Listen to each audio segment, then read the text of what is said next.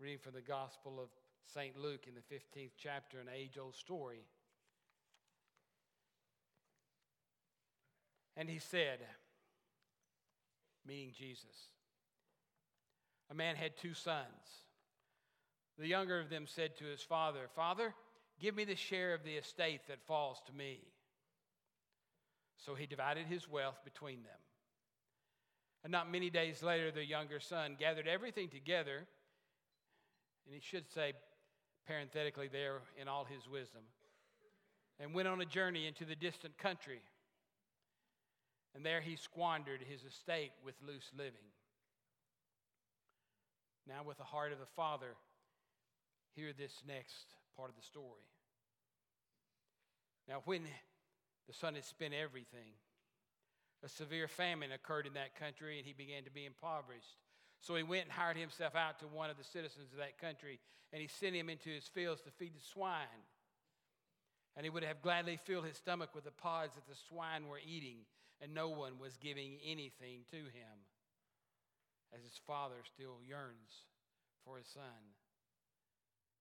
But when he came to his senses, he said, How many of my father's hired men have more than enough bread, but I am dying here with hunger? I will get up and go to my father and will say to him, Father, I have sinned against heaven and in your sight. I am no longer worthy to be called your son. Make me as one of your hired men. So he got up and came to his father. Please be seated. Please be seated. Continue to listen to the word and waiting for the rest of the scripture. Imagine the waiting of the father as all this was going on. A son who was in some place he knew not where, living a life that was everything in contradictory to what he'd been taught. A son who had basically turned his back on his father and on his ways and on his faith.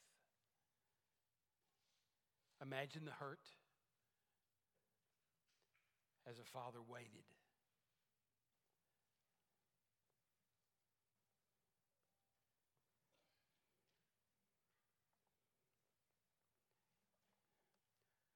Waiting for us to hear yet the closure of a passage of Scripture, even for a few seconds, seems like a long time. Imagine the heart of the father who's waiting for word about whether his son is even alive.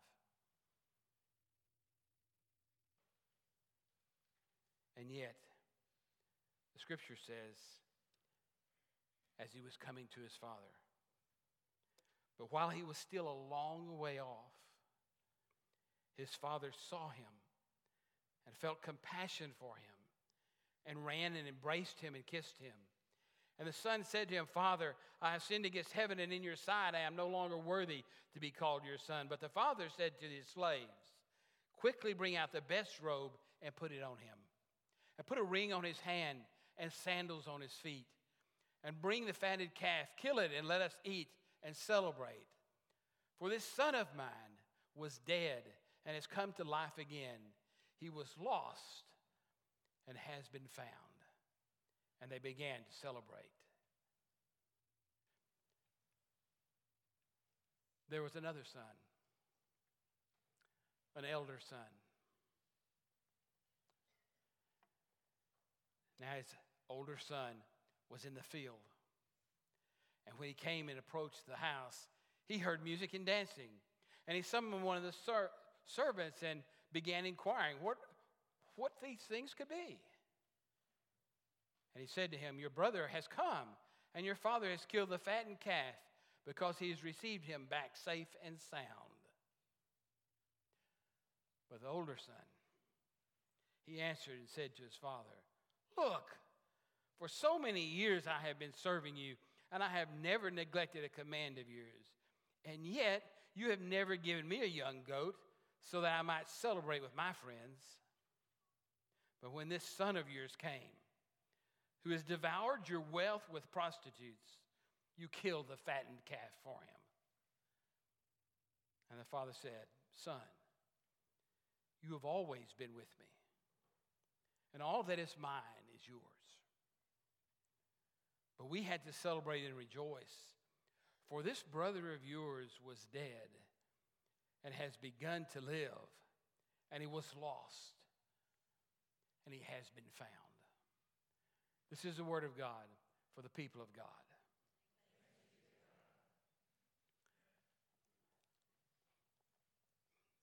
We are aware as children of God that when we come into the kingdom of God and are embraced by Heavenly Father, it is out of the pure love of God that God so loved that He gave His Son for us. And when we claim that for ourselves in the beginning, it's such a beautiful and powerful feeling and thought. When we hear our parents teach us these things when we're just this tall or when we're so small that we can hardly get words out, but we want to say them because there's something we need to say in the church family. And the congregation listens patiently for this young child to get out his words. And we patiently teach our young youth what it means to be a follower of Christ, what it means to be a disciple. We share with them the gospel, and when we ask them to proclaim their own faith, and as young teenage boys and girls, they make that decision, or sometimes they do it in between the time we, what we call confirmation and otherwise. And as, as young children, 10 or 11 years old, they, they hear the call and they want to come to the God who loves them. And we just thrilled with that thought that they have understood enough to respond this idea that God loves them. How powerful that feeling is. And right, the thought right next to the idea of God's great love for humankind is the next thought.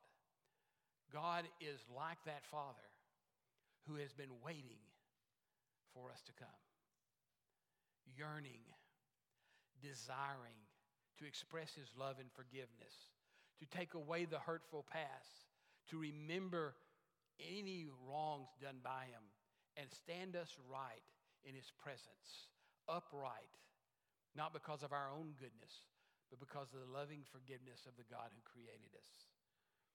The patience of waiting for us becomes more and more understood as we get older in the faith.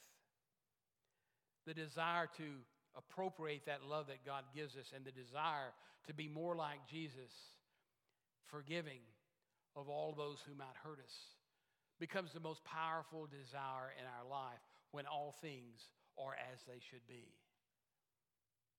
Now, at times in our lives, we sometimes forget this very basic identity of a follower of Christ, one who is both loving of God and equally loving of others, and one who is forgiving of himself and forgiving of others who have hurt him or who stand against God. This idea of loving and forgiving are so common to one another, you literally cannot have either without the other. You cannot be loving without forgiving. You cannot be forgiving without love. You cannot really separate them from who God is, and you cannot separate them from how we live if you are a follower of Christ. At any and every time in which we take a position of unforgiveness in our lives, then we have put an obstacle between us and that ever flowing grace of God that is streaming toward us. We have endangered our soul. We have attempted, like a small child, to reach out and hurt the one who has hurt us. And in so doing, we have built mountains of resentment and anger inside us, and we have allowed them to fester because someone has hurt us so deeply that we just cannot forgive them or is it that we just will not forgive them? And you think, now, preacher, you're getting on tender territory here.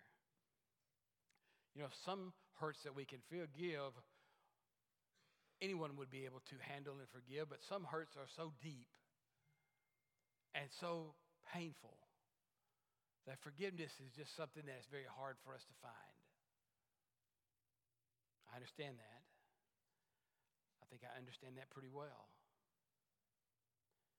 But to be like Christ and to be a follower of Christ, we always know, even in the midst of our unforgiveness, that we have been called to be forgiving. So the question is this morning for me is who are we really as Christians? Is are we really loving and are we really forgiving? Now, there are so many scriptures as I begin looking them up in my concordance and just running down all the texts and passages about forgiveness or forgiven or forgiving. It just kind of overwhelms you with the stories that are there.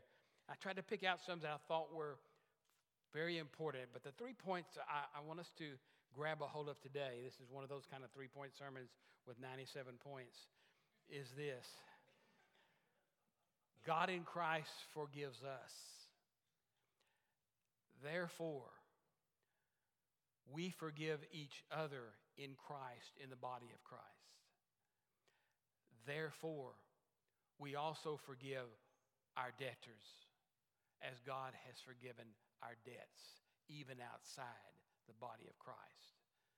I believe that is a simple kernel of the biblical journey that goes throughout the scriptures. Now, I want to unpack that a little bit for you that God understood our forgiveness and sought to forgive us is made clear in many places in the prophets, including Jeremiah 31 34, where he says, I will forgive their iniquity. And then in that day, I will forgive their sin and remember it no more. That's in the Old Testament, the prophet Jeremiah, letting us know that God has a plan. And in that plan, he's going to send one, it says before that verse in 31 34, that he's going to send one the seed of one who will bring about this very thing, and that is who Jesus was to become. Now, when we understand that, and then when we experience that love that God has for us, and when we accept Him as our Savior, we know that we have been forgiven, and we feel the power of that forgiveness in our lives, that cleansing, that assurance that we are, though not worthy of God's forgiveness and love, receivers of God's forgiveness and love. And it should, and usually does in its beginning of our understanding, overwhelm us. Now, there's an understanding of a child, there's an understanding of a youth, there's an understanding of an adult, but quite frankly, the older we get, the more we know we need forgiveness, right? That's why Paul called himself the chief sinner of all. The older we get and the closer we come to God, and the more we understand the scriptures, the more we understand our sinful nature. Is that not right? Is that right? Is that true? Can somebody give me an amen? amen? Are you aware as you grow older and as you understand sin, the more and more you need God's grace, and that ever channeling flow of God's grace is coming down to just continually wash you. It's like a shower every hour. It washes away dirt, and we crawl inside it, and in the graceful shower of God's forgiving love washes us clean continually, constantly, as we stay into contact with God. Now, when we contact with God is broken, when something comes and takes us out of that process of grace, we get dirty, don't we? You know, I think I'm going to tell a story. Sally, could you close your ears? I don't have to ask. Sarah's homesick, and maybe she won't pull up this sermon and listen to it. She's been down in her back. She's been to the doctor. She's had some surgical injection. She's still hurting, can't do much. Now, that's with three kids and a husband who needs to work for a living so they can keep sending her to the doctor. She's suffering, and I, my pain goes out for her. But yesterday, Sally and I went over. Sally did most of the work, and I made the supreme sacrifice and cleaned up the kitchen sink with the dirty dishes and unloaded the dishwasher. I just don't do dishes. I do a lot of other things, but I don't do dishes. But for her, I thought I needed to do something. But as they were talking about it, I, I overheard Sally asking her, When's the last time the children had a bath? Duh. Well, that's too long. Now, can you imagine that little grimy Maddox running around the house, not getting a bath regularly? I mean, he just gets sweaty. And, and make matters worse, when I came in, worse, when I came in the house that day, I hadn't been over there in a few days. Every, all the Miller women were down in all directions. And so when I walked in the house, uncharacteristically, Maddox looked at me and he just busted out laughing. He kept staring at me with that grin on his face. And then the little boy with nothing but a diaper on came running over to my arms, which he never does, ran into my arms. And when I picked him up and hugged him, that stinky little boy, he just laid his head down on my shoulder and he never moved it. He's never, ever done that. I don't know if he just wanted me to know how dirty he was by smelling him so that I bathed him. I don't know that. And it, don't tell Sarah because Sally's probably not going to tell Sarah. Now, is Glenn, is Glenn back there? Oh, is, is Miller with you back there? Oh, that was a mistake, wasn't it? Okay, so Sarah's going to know. I love you anyway. But the point I'm making is that little boy who gets dirty all week long and doesn't have a shower is not the same little boy, but he's still very loving and needs to be loved, even though he's not very clean. When that shower of grace doesn't come over us, when we block those channels of grace for, because of an unforgiving heart, we smell a lot worse than Maddox ever thought about smelling. And yet, God still loves us. God still yearns for us to come back to Him. His desire is for our forgiveness. He yearns to give us a spiritual bath. He, he is on fire to cleanse us. And so when we do anything to throw up a roadblock between us and that cleansing God wants to give us, we are in dangerous territory. Let's hear some more scripture. Ephesians 1 7 says, In him we have redemption through his blood. This is talking about Christ. The forgiveness of our trespasses, according to the riches of his grace, which he lavished on us. We just don't get grace offered to us, it is lavished on us. It is overwhelmingly powerful. It is given without reserve. It is poured out upon us from a never ending bucket of grace. It just washes us over and over and over again. We who are these people then get together as the body of Christ.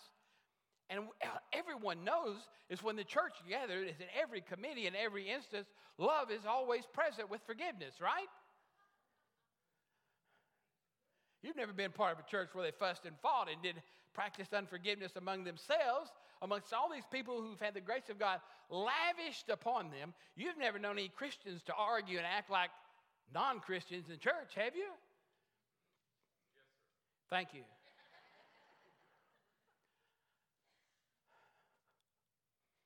and we wonder sometimes why those who are not in the church but once were are tempted to leave. I remember once as a young man full of wisdom and smarts, I was 25 and so intelligent. And Sally and I have been working with the youth in a little hometown church of ours. And I remember the group had grown and we had hired somebody to do it professionally for a living, and we just kind of helped. And I remember sitting at a church council meeting, and we were talking about the youth group and the budget. And I can remember how one wise gentleman who was twice my age said something to the nature of, you know, half those kids we're feeding and taking care of aren't ours.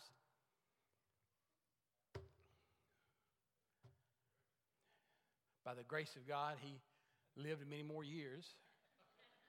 I almost came across the table. I couldn't believe it came out of his mouth, and I told him so in so many words. And I guarantee you, when I thought about that, I was thinking, why am I going to this place? If those people are that stupid, See my anger was taking over, my resentment at his lack of understanding of what the ministry was about. Instead of trying to help him with that, no, I just wanted to punch him like the young man said today, you know?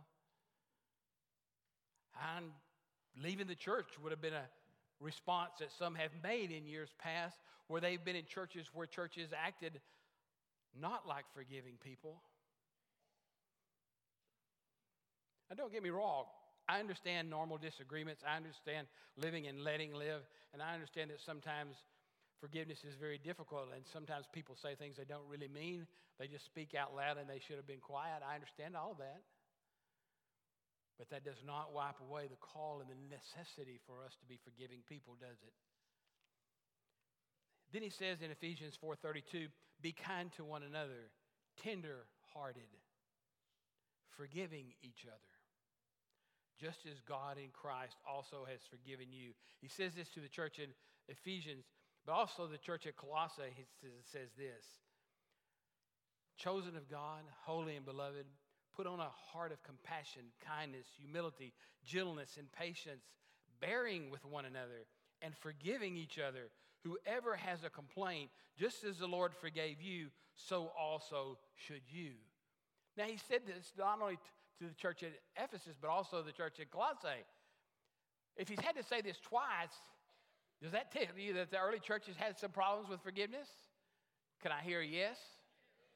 They can, they did, and they will, and they still do. Because just because we're converted doesn't mean that we keep the channels of God's forgiving, loving grace open all the time, does it? No, because it's our right to be mad when somebody hurts us. It feels good to be mad when somebody hurts us, and we want to get even. And even if we're praying for God to help them, we're wanting Him to help them by hurting them. Come on, God, straighten this mess out. It's a partly a good answer. Asking God to act in your behalf for forgiveness is a good idea, but to ask God to punish someone simply because they have hurt you is a bad idea, right? I got one really pretty weak amen out of that one. Because you see, it's just not so natural for us to respond that way. But this problem with forgiveness is not a new problem, it's an old problem. And it's alive and well inside the church of Jesus Christ. Because people do hurt us anytime we're in community, anytime we're gathered with people involved in things that are important to us, we're going to have differences of opinions. And sometimes somebody's going to say something they don't even realize how much it hurts them or how much they're hurting. Sometimes we catch someone at the worst moment of their week or their month or their year, and they say something that we just can't find it in our hearts to forgive until we remember that God forgave us. That God looked at us and continues to look at us and continues to forgive us as we struggle forward. Now, this story is the greatest story of forgiveness and meant to be told in this parable, this chapter that is all parable, to show us how God feels toward us. Like a father, God just doesn't have to forgive us, God just doesn't want to forgive us.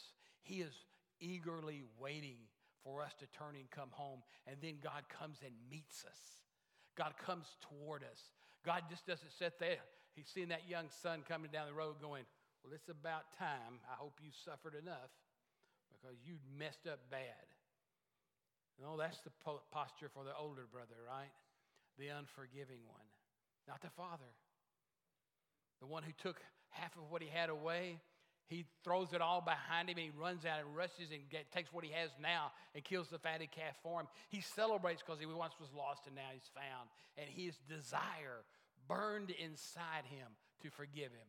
And that, my friends, should be the stance of people in today's world we should be burning up with a desire to forgive those who are far from the throne of God, who are far from the grace of God.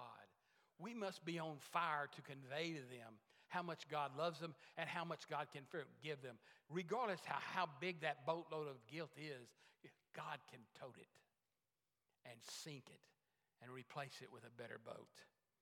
It is true that this same God who loves us exhibits that power and taught us that even when we pray. But before we get to that Lord's Prayer, forgive us our trespasses as we forgive those who as we forgive those who trespass against us. You get the connection? Now you know how to close the door on your own forgiveness. All you have to do is be an unforgiving person. You say, Yeah, but I'm a Christian, so I'm still forgiven. No, you're not. No, you're not. To the extent that you are unforgiving toward others, you are blocking the forgiveness and grace of God. It's a biblical concept from the words and mouth of Jesus. You'll be forgiven as you forgive others. He says it in a number of places. The Lord's Prayer just makes it so stark clear. And you say, but yeah, but that's really hard. You know how bad I've hurt? Luke chapter 23 verse 24. In the process of being crucified, having been beaten, having had to carry his own cross when he was so weak he could hardly stand, to Golgotha, having his arms stretched out and pierced by nails, his legs as well to that cross, with all the humility and pain that we can't even imagine physically. What does Jesus say according to Luke? Father, forgive them. They don't know what they're doing. When people hurt us, they don't know what they're doing. I'm going to take this to the nth degree. Even those terrorists who think they know what they're doing, they don't know what they're doing. They're killing God's children. They don't know what they were doing to those children when they orphaned them. They thought they were doing something for God, but it's certainly not the God that we know. But even for them, we need to desire to forgive them. Jesus said, Father, forgive these people who are killing me. He included the disciples who ran away. He was including the soldiers who didn't know a thing about him or his life. He's including Israel who had turned away from his witness. He was including us all. Father, forgive them, for they don't know what they do. And that just about sums it up. Forgiveness is needed when people are doing things and saying things that they don't even know what they're doing Oh, I know he knows better than that. No, they really don't. They know how to say ugly words, they know how to do hateful things. But if they really understood life and what it was made out of, they wouldn't be doing it to you. They are like blind oxen, they don't know what they're doing. And through the years, one of the things that's both broken my heart is when someone would come to me and say, Well, I, am not, I can't forgive him. I remember one poor saint who stood as a marker for my whole ministry.